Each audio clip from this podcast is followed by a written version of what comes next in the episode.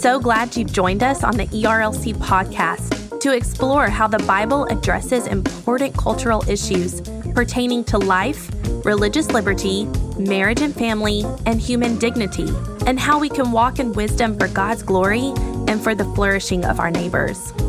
If you're enjoying this podcast and find it helpful, please leave a review wherever you listen. This will help more people find and benefit from what we're learning together. We are grateful for the time you take to join us for these conversations.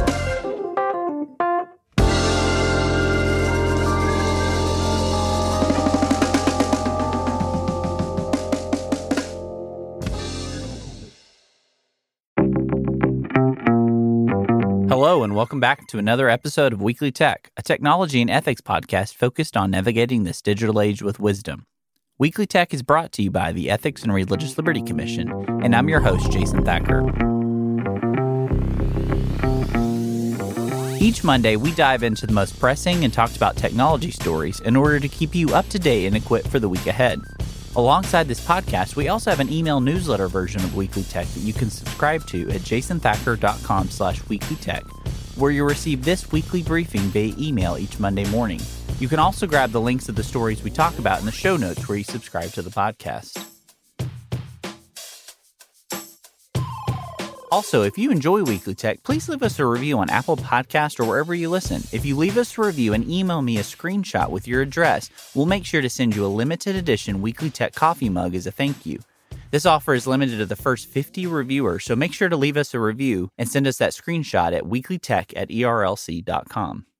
In this Weekly Tech interview, I'm joined by my friend Dr. Jamie Aten of Wheaton College, and we talk about technology, humanitarian disasters, and the psychological aspects of the pandemic.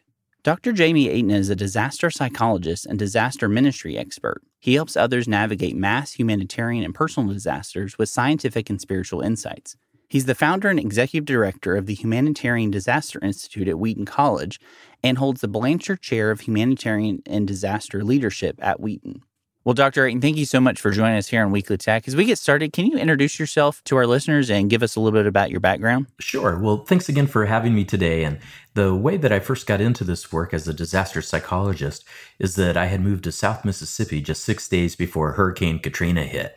So I, I, never thought that I would end up studying disasters, but after moving to South Mississippi and getting involved just weeks after that major storm, found myself engaged in doing research and training and haven't stopped and have now been doing this sort of work all over the globe. And I know you also lead the Humanitarian Disaster Institute at Wheaton College. Can you tell us a little bit more about the Institute and what type of work that you guys focus on? Well, our mission here is to equip the church to prepare and care for a disaster filled world. And I shared just moments ago about my Katrina experience. And I'll never forget standing in Biloxi, Mississippi, looking out at a large church, and one whole side had completely been gutted by the storm surge and the water. And there were trees everywhere. It looked like a bomb had gone off. And Cars were scattered all over the place and boats up on shore in front of me. And as I'm looking at this church, I realized that there wasn't a place at that time that local congregations could turn to for both biblically based and also research based uh, resources to be able to help guide their efforts. And so that was really the start of the idea for the Institute, and then had the opportunity to come to Wheaton College a number of years later. And so nine years ago, we launched as the country's very first faith based academic disaster research center. And we carry out our mission of equipping the church by doing research and translating those findings into resources, into our master's program that we have in humanitarian disaster leadership. We also offer a graduate trauma certificate program with our clinical mental health counseling program on campus. And then we also do a lot of resource development and trainings and also convene a number of conferences and summits. Oh, that's really interesting. When it comes to some of the resources that you guys put together, I know that ERLC recently partnered with you guys on some COVID 19 resources and helping to equip the local church to navigate this really trying time. What were some of the efforts and some of the resources and trainings that you guys put together specifically for the COVID 19 pandemic? Well, we actually started our COVID nineteen response um, back at the end of uh, end of February. So we've been doing this work for quite some time, and have also done work on things like the Ebola outbreak. And so when we kind of saw what was going on globally, our team jumped into full gear, and so we were able to get a series of um, articles launched, including with facts and trends through Lifeway on COVID preparedness. And then we were so grateful for the opportunity to collaborate with ERLC to be able to pull together a manual that was the very first kind of comprehensive manual of its kind on preparing churches for COVID 19. And so we try to really take both that biblical approach, but also vetting the recommendations through scientific findings, both from our own research and that of others. And then another key resource that we've developed, and, and, actually we've developed 118 since the pandemic had started, but another key one that we developed was spiritual first aid, which is the first evidence based disaster spiritual and emotional care intervention. And we developed it specifically for COVID 19. And it's based on 15 years of research on the needs that people most often have in the event of a crisis like this. We also led a couple of the very first online summits for COVID 19, collaborating with the National Association of Evangelicals. We had about 6,000 attend our uh, church COVID 19 summit. And then about a month or so later, we did another one on spiritual first aid, which was attended by over 12,000 people. I know you have a specific interest, especially in the midst of COVID 19 and kind of the impact of technology on our lives. There's so much of our lives that have been dependent upon technology to be able to stay connected and to stay in relationships with other people, whether it's through our work, through our school, and through our communities, and even our churches. Can you tell us a little bit more about how technology has been impacting and kind of affecting the way that we navigate these really tough seasons in our life? Yeah, technology has been really such a front and center issue throughout the whole pandemic that you know the one of the biggest findings that we have found in study after study, disaster after different types of disasters, and in countries all around the globe, one of the findings that stayed true across all those different things has been the power and the importance of the church being able to come together and provide social and spiritual support to one another. That it's just an incredible factor for cultivating resilience Yet here we are in the midst of a pandemic where coming together physically can actually help facilitate the spread of COVID 19. So there's been kind of that weird paradox. And technology, though, has been really a gift to allow us to rethink about how we develop and cultivate community with one another and expand who our neighbors are uh, by using technology. But at the same time, there's also been a number of pitfalls that we've encountered along the way. Yeah, what are some of those pitfalls? I think often we think of a lot of the good aspects of technology, which is right, um, embracing some of those good gifts that God gives us. But what are some of the difficulties or some of the pitfalls or some of the dangers that might come along with technology that often kind of go under the surface or unnoticed? Well, you know, I just recently wrote um, an op ed for Facts and Trends where I was talking about what I referred to as the digital ministry fishbowl. That having been a former youth pastor myself um, previously, before becoming a psychologist and working with a lot of pastors all over the country, I've known many who have talked about feeling burnt out where they feel like they're always on, so to speak, that people are kind of watching and there's a lot of pressure where they feel like they're always being scrutinized. But now that with the digital technology and the greater access, which can be a good thing, has also been, I think, very challenging for a lot of pastors who suddenly feel like now I'm even on all the time, even in my own home, and even being more accessible, which again, that can be a positive, but when it's prolonged for the way it has been through COVID, and as we look into the future, that it's likely to continue to persist for a, a period of time, that that's probably going to continue to be even more stressful for pastors. Yeah, and through a lot of your research, specifically on the pastoral angle, because I've talked to a number of pastors who are indeed burnout. They're overwhelmed. They feel like they can't disconnect, especially during the pandemic, because they long to be with their people, to care for their people.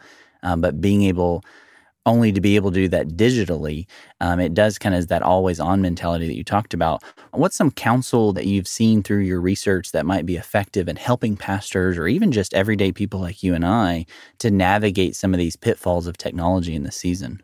I think a good way to navigate it is to really know kind of how you're doing in the moment. You know, so even today, um, as we were getting ready to hop on this podcast, and when I realized that our videos wasn't going to be on, I actually felt a sense of relief, just like, oh, this feels you know, like I can be a little more relaxed, that I don't have to make sure everything in the background, you know, is all nice and tidy looking on my bookshelf, that sort of thing. That it's okay sometimes to shut off those video screens every once in a while if you're feeling stressed.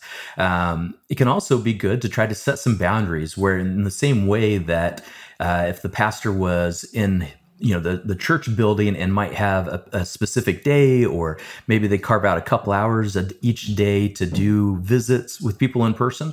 Well practice that same sort of uh, kind of discipline but now make sure that those things are happening online or over skype or what have you.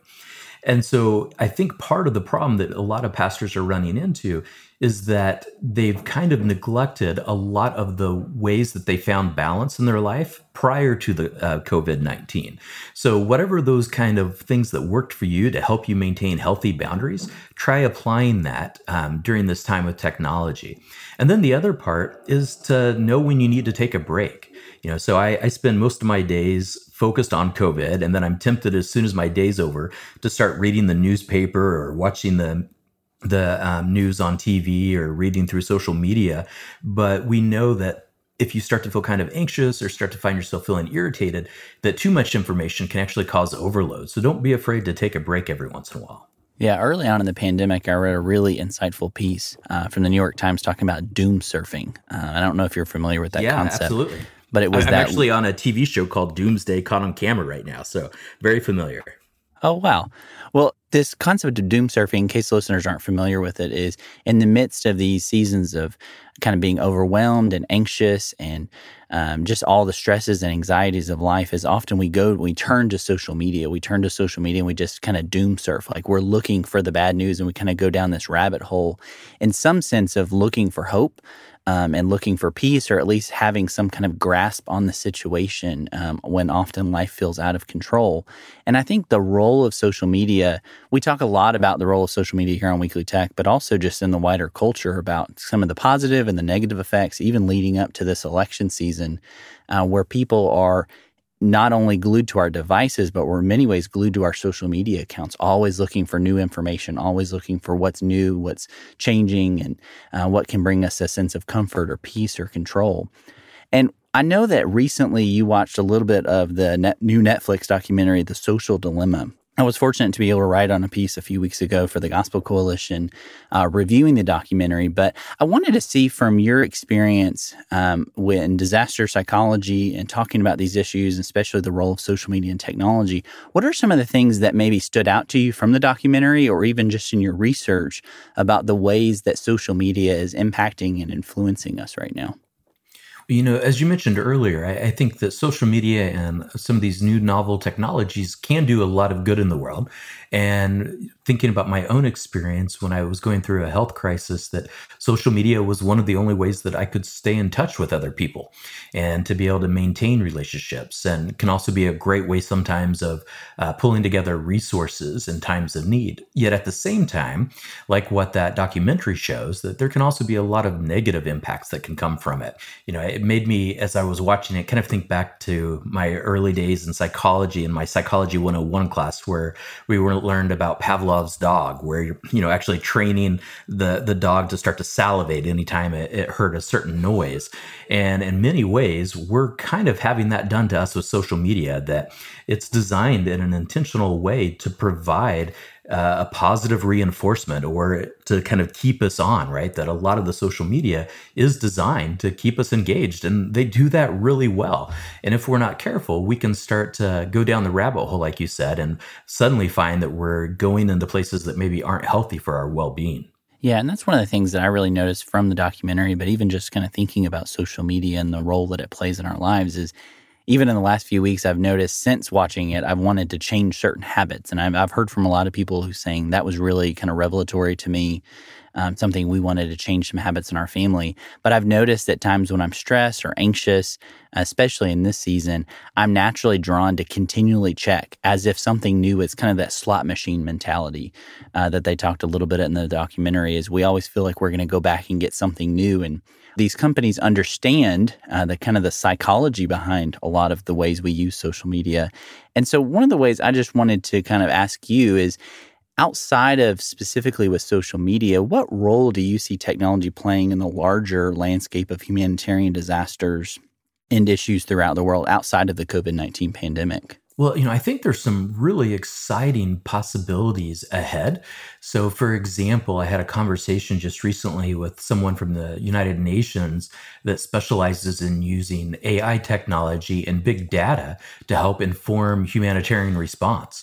And so, one of the challenges that has historically kind of plagued our field has been kind of lack of data collection at times, sketchy monitoring evaluation. And, and, by sketchy, just meaning that sometimes it happens, sometimes it doesn't, or maybe it's not well designed.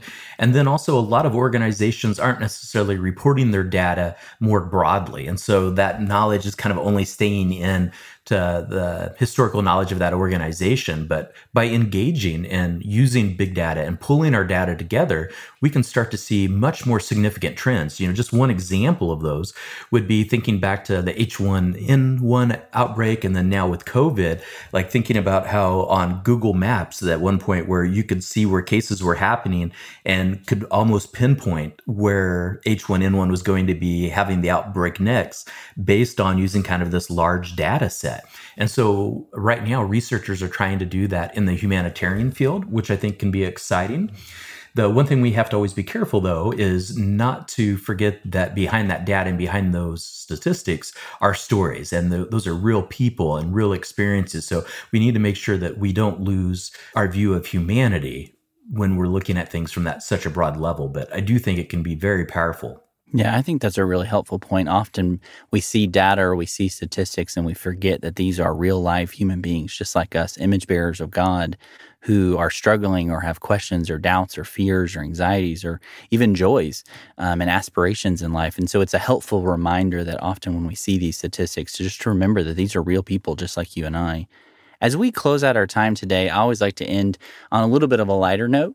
Um, but what are some things that you're reading or studying right now that might be challenging you or enjoying in this season? One of the books that I'm reading right now that I'm really enjoying is called Unthinkable. And it's about who survives disasters and why.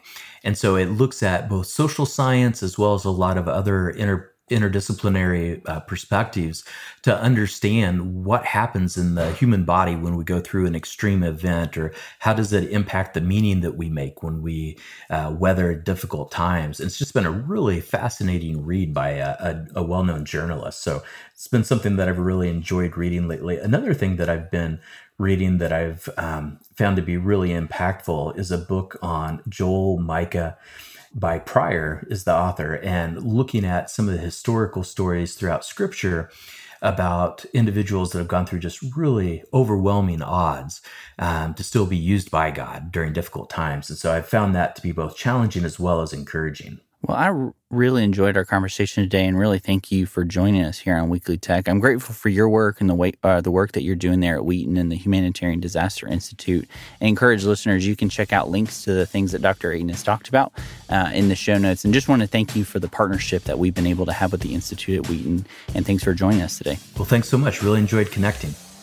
Well, from all of us here at Weekly Tech, I want to say thank you for listening. If you enjoyed the podcast, would you consider leaving us a review on Apple Podcasts, Spotify, or your favorite podcasting app? These reviews really help us to know how we're doing and also to share the word about Weekly Tech with others. And as a reminder, you can connect with Dr. Aten and learn more about his work in the show notes.